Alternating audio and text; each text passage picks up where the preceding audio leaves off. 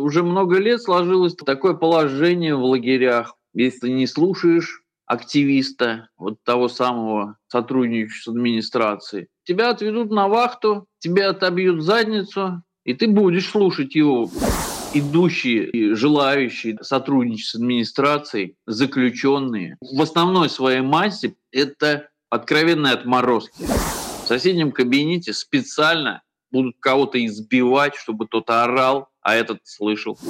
Именно он начал повсеместно распространять этот опыт избиений, этот опыт пыток на всю Россию.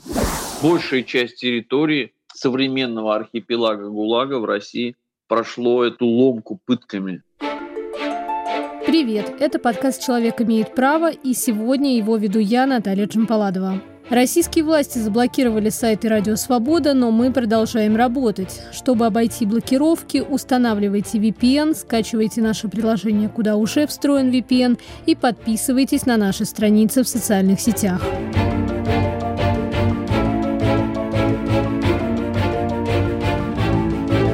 На днях в следственном изоляторе номер один Иркутска нашли мертвым заключенного Тахиржона Бакиева. Он получил инвалидность после пыток в колонии и был признан потерпевшим по двум уголовным делам о пытках и изнасиловании. По версии следствия, Бакиев покончил с собой. Родные в это не верят и считают, что его довели до самоубийства или убили. В 2019 году Тахиржона Бакиева приговорили к семи годам колонии за хищение оружия. Наказание он отбывал в ангарской колонии номер 15, где в апреле 2020 года произошел бунт заключенных. После бунта Бакиева вместе с другими осужденными перевели в колонию номер 6 Иркутска, где в 2021 году шестеро заключенных, сотрудничающих с администрацией колонии, избили Бакиева деревянной доской и изнасиловали шваброй, серьезно повредив кишечник. Помимо Бакиева, пыткам и истязаниям подверглись другие заключенные в исправительных учреждениях Иркутской области. И сейчас так называемое Иркутско-Ангарское дело о массовых пытках и изнасилованиях рассматривается в судах региона. Сообщения о пытках, насилии и унижениях в исправительных учреждениях приходят правозащитникам регулярно. Однако рассказывать о пережитых пытках готовы не все. Почему заключенные опасаются огласки? Как к ним потом относятся в колонии? Насколько сложно довести до суда дело о пытках? И главное, почему в российских тюрьмах пытают и что нужно сделать, чтобы этого насилия не было? Об этом мы говорим сегодня с гостем подкаста, правозащитником Петром Курьяновым. Та система лагерная, которая осталась от ГУЛАГа, это бараки. Например, барак, ну, зачастую, да, двухэтажный, на первом этаже 100 примерно человек, на втором этаже 100 человек. В этом бараке на 100 человек есть спальные помещения, есть пищевая комната, есть где смотрят телевизор, так скажем, комната там психологической разгрузки, комнаты, где гладят белье, какие-то подсобки, раздевалки. И по идее, чтобы обеспечить надлежащим образом контроль за поведением заключенных, то, безусловно, надо ну, как минимум в каждую комнату сажать сотрудника. Посчитаем эти комнаты, умножим на эти количество отрядов, количество бараков, лагерь, и мы получим, что ну, огромное количество самих сотрудников СИН должно постоянно находиться в этих жилых помещениях, спальных помещениях, плюс промзона, на которую осуществляется выход всех осужденных. Администрация, конечно же, ну, не готова такое количество сотрудников содержать в каждом лагере. В масштабах страны это вообще огромное количество сотрудников а как-то надо обеспечивать дисциплину. Ну, поставить видеокамеры да, по углам и сказать, что формально мы все держим под контролем. Ну, слушайте, но элементарно заткнуть эту камеру, да, и бегит потом с вахты, да, с административного корпуса сотрудник туда смотреть, что с этой камерой. А фиг ее знает, а ее, может, не закрыли глазок, а там банально проводок оторвался, да, или еще что-то. Ну, это не выход. Тогда что получается? Что надлежащего контроля в этих бараках нет. Как осуществить контроль за такое огромным количеством заключенных? Как скажем, два, два, два у палки, два конца.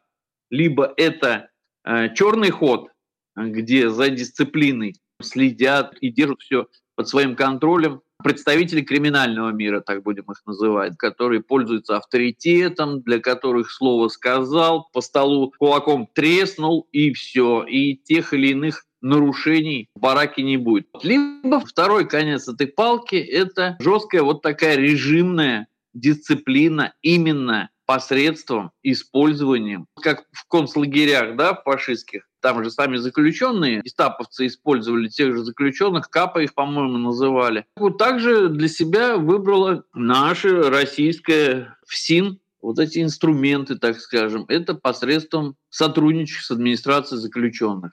Вопреки запретам, общепризнанным, да, стандартным э, содержания заключенных, тем или иным осужденным, которые изъявили желание сотрудничать с администрацией, ну, естественно, за поблажки. И вот им администрация, вопреки вот этих всех действующих нормативных актов, общепризнанный стандарт содержания заключенных, делегирует им вот такие функции.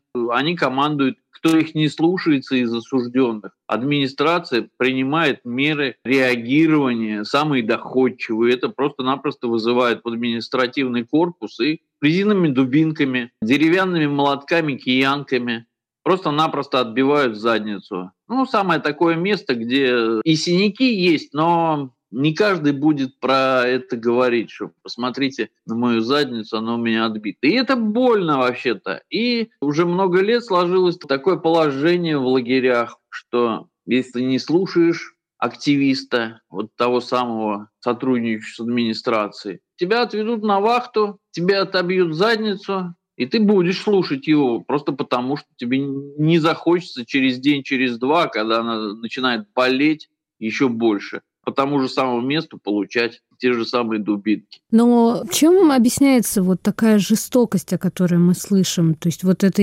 история с изнасилованиями, с кипятильниками вот в иркутском деле, эти ужасные кадры из Саратовской туберкулезной больницы, которые все видели. Есть ну, какое-то объяснение? Конечно, есть. Возвращаясь к тому, что именно идущие и желающие сотрудничать с администрацией, заключенные, в основной своей массе это откровенные отморозки. Они сидят за это, они это совершали. Для них это нет ничего в этом такого. Наоборот, их больная фантазия способна вообще на чудовищные вещи. Администрации вообще по барабану. Главное, чтобы была дисциплина, главное, чтобы на кроватях днем не лежали, Главное, чтобы никому в голову не приходило там писать жалобы, выражать недовольство, чтобы все ходили по струнке.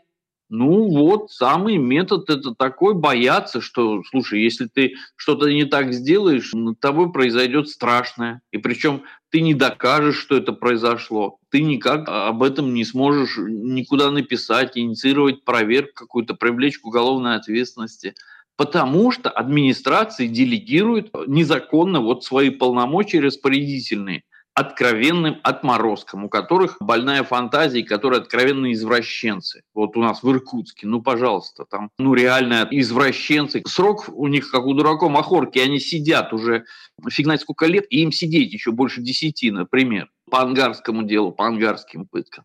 Да им вообще по барабану там, чё как. Главное, чтобы выполнить задание администрации получить необходимые в данном конкретном случае в ангарских пытках, это необходимые Следственному комитету и администрации показания на тех заключенных, кто был активнее всех, возмущался против такого режима содержания, до которого в тот момент довела администрация. Вот это единственное объяснение. Все вот отсюда насилие такое чудовищное нечеловеческое. А как тяжело вот эта информация вообще попадает наружу? Как становится известно о пытках? Вот вы сказали, что нередко люди просто стыдятся об этом рассказать. Вот с вашей точки зрения, то, что мы знаем, то, что правозащитники рассказывают, это лишь верхушка айсберга? Ну, конечно, это маленькая-маленькая верхушка огромного-огромного айсберга, который размером со всю Россию. Не во всех лагерях происходит такое, но в подавляющем большинстве это точно.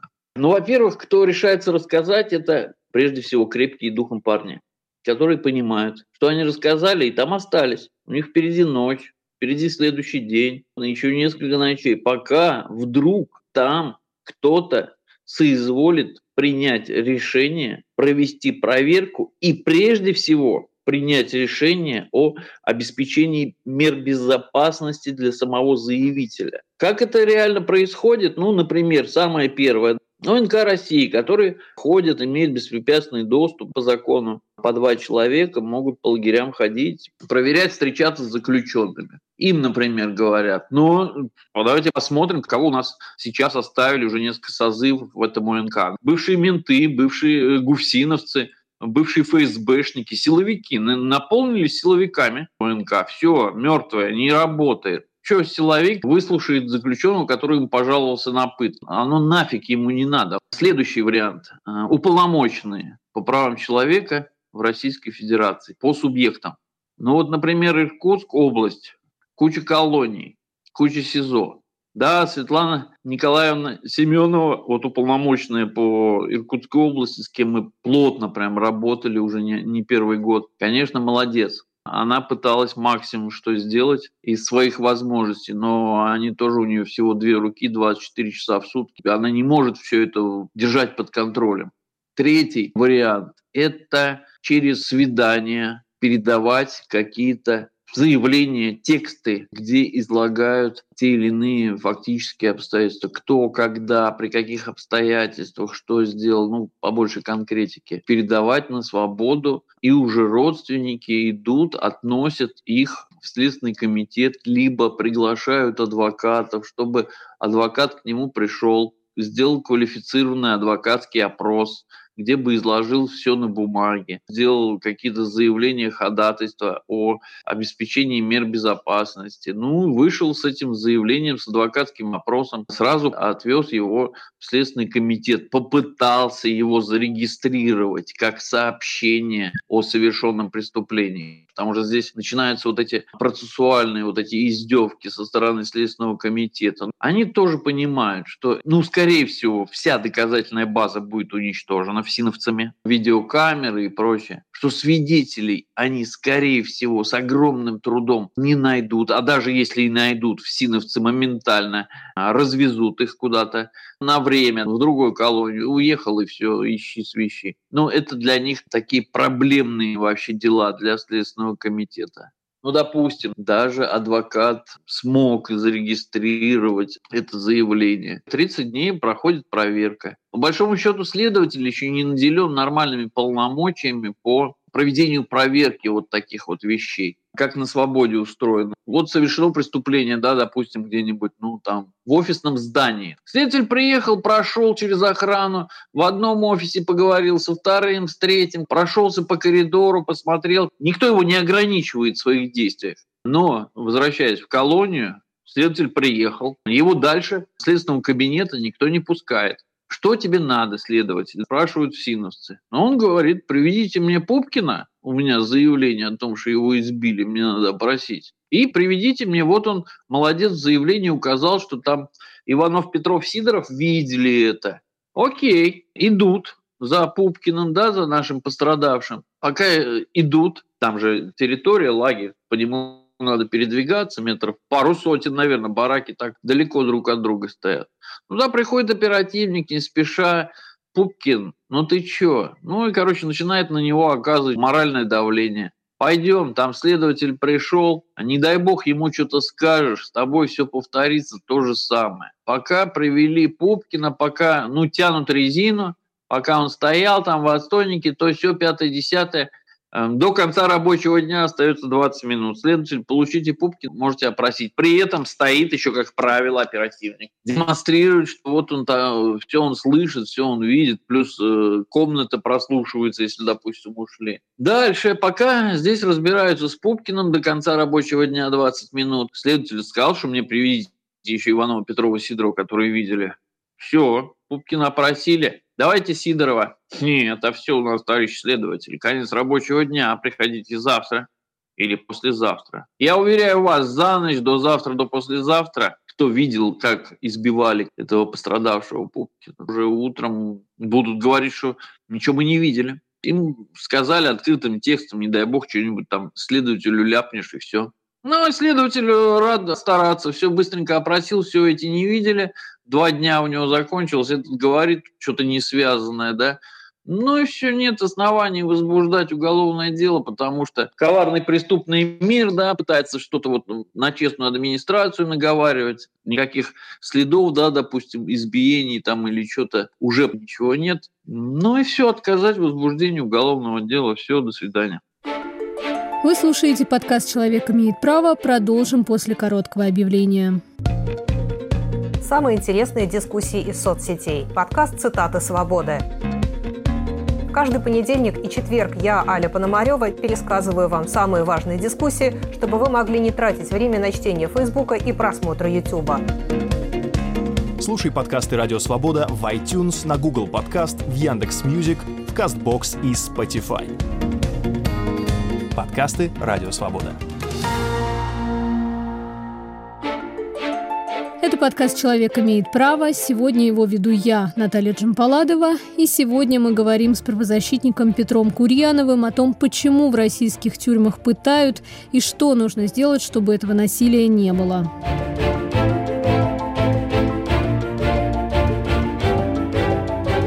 Что происходит с тем, кто пожаловался на пытки? Его еще сильнее начинают пытать? Или все-таки огласка и вот это внимание людей, следователей хотя бы как-то защищает этого человека? Как только эта машина запущена, как только следователям, прокурорам, администрации становится известно, что ты пожаловался, что ты написал, что до них дошло, что они приняли к рассмотрению, конечно, на заключенного оказывается давление, прежде всего, психологическое. Спектакли могут разыгрываться совершенно вот реальные. Например, что там от тебя заявление поступило о пытках, ну, пошли в оперотдел, расскажешь там, что, как мы же администрация тоже должны знать, кто там, что, на кого жалуешься. Ну, поставят в коридоре его, да, жди, сейчас в кабинет зайдешь. В соседнем кабинете специально будут кого-то избивать, чтобы тот орал, а этот слышал. Он постоит, постоит 10 минут, к оперу зайдет в кабинет, ну что там, что у тебя, что жалоб, что ли? Что тут тебя не устраивает? Половина народа уже сразу все, все устраивает, все не надо мне ничего, ну его нафиг. Опять возвращаясь к тому, что парни, которые решились заявить, сказать о своих пытках, огромные молодцы, поскольку надо реально огромная сила духа решиться на этот шаг. Конечно, они дураки-дураки, но мыло не едят в синусы, да, и понимают, ага, если просочилась информация про пытки, фиг знает, приедет к нему этот следователь, не приедет, там прокурор приедет, мало ли они до кого дописались, кто там со свободы. Если, допустим, посмотрят на него, а, сирота, кто о нем там будет что заботиться на, на свободе? Да, ну нет, так, все, фигня. Или, допустим, ага, там есть кто-то на воле, кто может подсуетиться, кто может пригласить адвоката, кто может дозвониться, застучаться до журналистов, да, до, до кого-то там, до Москвы, например. Первое время, конечно, явно его никто трогать не будет. Будет вот, вот разного рода вот такие спектакли. В коридоре постоял, в соседнем кабинете орет, кого-то бьют. Он увидит уже к себе отношения в самом бараке, например, тех же активистов, того, того же завхоза. Да? Будет повышенное внимание. Бегом-бегом на построение тут же на него напишут сегодня, завтра, послезавтра какие-нибудь рапорта, расстегнутая пуговица, по подъему долго вставал, крошки были в пищевой ячейке. Да там куча всего, что можно написать рапортов. Ну вот вы сказали, что довольно часто, даже когда вот приезжают следователи и пытаются там что-то выяснить, дело не возбуждают. Вообще, по вашей практике, насколько тяжело довести такое дело до суда и доказать в суде факт пыток, привлечь к ответственности сотрудников ФСИН с учетом того, что вы говорили, что большинство избиений происходят руками других заключенных? Проблема прежде всего в доказательной базе. Все это уничтожается, все видеозаписи. Вот, например, у нас в Ангарске ВК-15, я сейчас не буду называть фамилию, человеку сломали руку по приемке, да, вот этап пришел в колонию, его принимали сотрудничество с администрацией, вот эти вот обезбашенные наделенные администрацией полномочий. Старая песня, вновь прибывший этап, запугать, что вы здесь никто, вы только подчиняетесь нашим указаниям. И сломали руку на его счастье, а может несчастье, не знаю, состоялось посещение ИК-15 прокуратурой. Его спрятали, значит, никто его прокурору не выводил, но парень догадался, сказал своему там земляку, другому осужденному, ты пойди вместо меня к прокурору, как будто бы по условиям содержания, такое нейтральное. Когда уже перед прокурором предстанешь, назови ему фамилию, скажи, там его прячут, у него сломанная рука. Парень пошел, парень сказал прокурору, а там удеваться некуда, там комиссия еще какая-то была. Надо как-то реагировать. Тебе сообщили про заключенного, у которого сломана рука и которого прячут. Естественно, прокурор дал указание, как фамилия, имя, отчество, год рождения, статья, давайте его сюда. Но это была полная неожиданность для администрации. По списку-то есть такой. Его так вот быстро не удалишь из этой базы. Привели его, действительно, у него сломана рука. Прокурор даже, поскольку вот так вот все внезапно, прокурор даже снял это видео, поскольку не успели уничтожить. Прокурор смотрел это видео, он там рассмотрел какие-то, которых можно было опознать. Камера стояла в углу, да? И что? Прокурор уехал, Дело, естественно, возбудили. Короче, оно длится уже полтора года, его приостанавливали в связи с тем, что невозможно найти тех, кто избивал. Видео пропало, видео нет, концов не могут найти. Прокурор в рапорте указывает, что он его смотрел, но прокурор не наделен полномочиями расследовать дело сказал, сохраните видео, да, администрации, и уехал. Те, естественно, его сохранили, уничтожили нашли крайнего какого-то, не нашли крайнего, не знаю, дело так в суд и не поступило. Вот вам пример, когда, казалось бы, очевидно, вот она поломанная рука, и, ну, а толку нет. А как вы объясняете, почему, почему они так тормозят этот процесс? Ну, потому что Иркутский следственный комитет, Иркутская прокуратура и Иркутский ГУФСИН – это одна шайка-лейка. Ограниченная территория, тысячи человек заключенных, ограниченное известное количество сотрудников, один из прокуроров видел это видео. И вы что, до сих пор дело в суд-то не отправили? Вы тут нам рассказываете сказки, что вы не можете найти на подводной лодке тех, кого видел прокурор на видео. Еще уничтожили видео, еще не привлекли никого к ответственности за уничтожение доказательств по уголовному делу. Это не только в Иркутске, и в Мордовии, и в Воронеже, и в Тамбове, и в Саратове. Вот вы сказали еще, что э, все-таки есть какие-то более жестокие колонии, и в каких-то, где вот таких э, историй, наверное, происходит чуть поменьше. По вашим наблюдениям, можно ли говорить, что были какие-то периоды в истории современной России, да, скажем так, когда пытали меньше, или это все тянется еще там с 30-х с ГУЛАГа и, или еще дальше? То, что я видел, с чем я реально сталкивался своими глазами, до расформирования, так скажем, преобразования ГУФСИН, это когда в начале 2000-х, по-моему, было, тогда в лагерях по периметру стояли внутренние войска. Ведомство было реформировано. Убрали внутренние войска из э, лагерей и сделали вот такой вот ГУИН, а потом и ФСИН. Вот это вот все началось именно вот с этого преобразования. Первый гуиновский директор был некий Калинин, такая фигура, которая начинала свою профессиональную деятельность надзирателя с Саратова. Именно он решил и тогда, с тех времен, начал совершенствовать институт, так скажем, привлечения отморозков, такой вот штат помощников администрации. Именно он начал повсеместно вводить в Саратовской области, и потом этот опыт, поскольку он этот Калинин стал директором, начальником всего российского ГУИНа, он начал распространять этот опыт избиений, этот опыт пыток на всю Россию. Где-то быстро все это происходило, где-то медленно, где-то до сих пор еще не очень прижилось. Но большая часть территории современного архипелага ГУЛАГа в России прошло эту ломку пытками. Это было узаконено даже в те времена в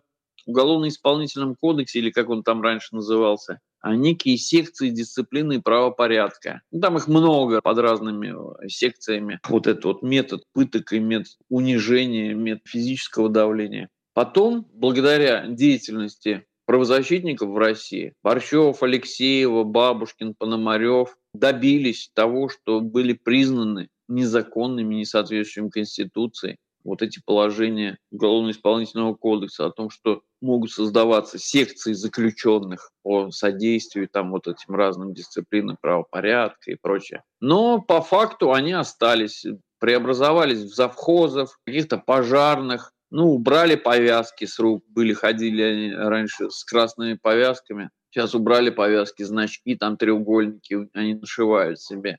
Были ли какие-то периоды, когда такого насилия не было? Это советские времена. Я застал, вот до конец советских времен, хотя тоже были достаточно большие. Вот в Красноярске, по-моему, в 93 году заключенные достаточно известная акция протеста заключенных против администрации. Но по сравнению с современностью, конечно же, тогда этого ничего не было. У вас есть ответ на вопрос, что нужно сделать, чтобы в колониях не пытали? Для того, чтобы не искоренить, так скажем, но существенно э, снизить те пытки, которые творятся. Это прежде всего в глобальном масштабе, конечно, со мной многие, может быть, не согласятся, но уходить от лагерно-барачного метода содержания заключенных, который пришел-то из ГУЛАГа, надо уходить в камерную систему содержания, где вот так не проявляется вот эта вот озабоченность сотрудников администрации осуществлять контроль именно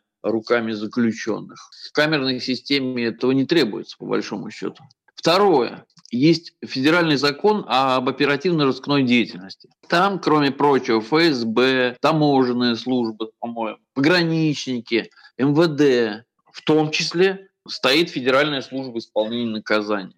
Не должны наделяться тюремщики оперативные, какими-то оперативно-розыскными возможностями, возможности вербовать их сотрудничающих с администрацией. Ведь у нас по тому же Иркутску, ведь именно вот такие агенты и проводили вот эти вот чудовищные пытки сексуального характера, когда швабра, веник, все это в анальное отверстие с силой, с кровью, с чудовищными страданиями. Это действовали именно агенты, которые благодаря федеральному закону о оперативно-розыскной деятельности вербуются оперативным отделом, который в соответствии с законом наделены вот соответствующим полномочиями убрать оперативные отделы, прежде всего в СИН из э, закона об ОРД, не должны они никакие оперативно-розыскные мероприятия проводить не внутри колонии, не за территорией. Дать следователям полномочия, вот представьте, вот он расследует пытки, вот он не сидит там в следственном кабинете, да, ему приводят нужных, они же приводят без паспорта. Как он убедится, что ему привели свидетелей, которых он заказывал, да, администрации, которые якобы, ну, по идее, по заявлению, по сообщению пострадавшего видели, да, они привели каких-нибудь других. А следователь не может сходить в барак. А вот если внесли бы поправки соответствующие, следователь пошел в барак, прошелся по территории, ага, вот здесь висит камера, здесь висит камера. По бараку походил, ребята, а вот это, а вот это, может кто-нибудь вот это слышал, может кто-нибудь вот это видел. Так вот, как на воле происходит поиск вот этих доказательств, оно, может быть, тоже начало двигаться с мертвой точки. А иначе это тяжело искать черную кошку в темной комнате. И, конечно, нужно отдельное подразделение, которое бы этим занималось, которое бы из года в год нарабатывало опыт расследования вот таких дел. Мало того, что их мало, так они следовать особо и не знают, за что взяться там. Вот он попросил там истребовать камеры, а ему написали, что они уничтожены в результате технического сбоя, и он не пойдет, ничего не проверит, и оно ему нафиг не надо. Колонии разбросанные все эти, ему проще сидеть у себя в кабинете, открыть ВКонтакт и искать какие-то комментарии против режима, против Путина и против всего вот этого. Проще, нежели вот ездить по колониям, там, спорить с синовцем, пропустите, не пропустите, следственные кабинеты заняты, приезжайте завтра, а персональных машин нет, и ездишь на своей машине, бензин тоже свои деньги. Вот человеческий фактор. Сейчас мы окунулись в эти дела, там вообще просто вот конь не валялся. Как все запущено с пытками в штах лишения свободы. Это был правозащитник Петр Курьянов, гость сегодняшнего подкаста «Человек имеет право». Его вела я, Наталья Джампаладова.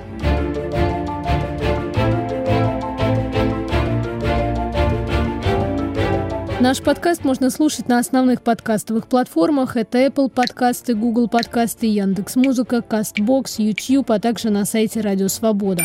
Слушайте нас, подписывайтесь на наши страницы, ставьте лайки и сердечки.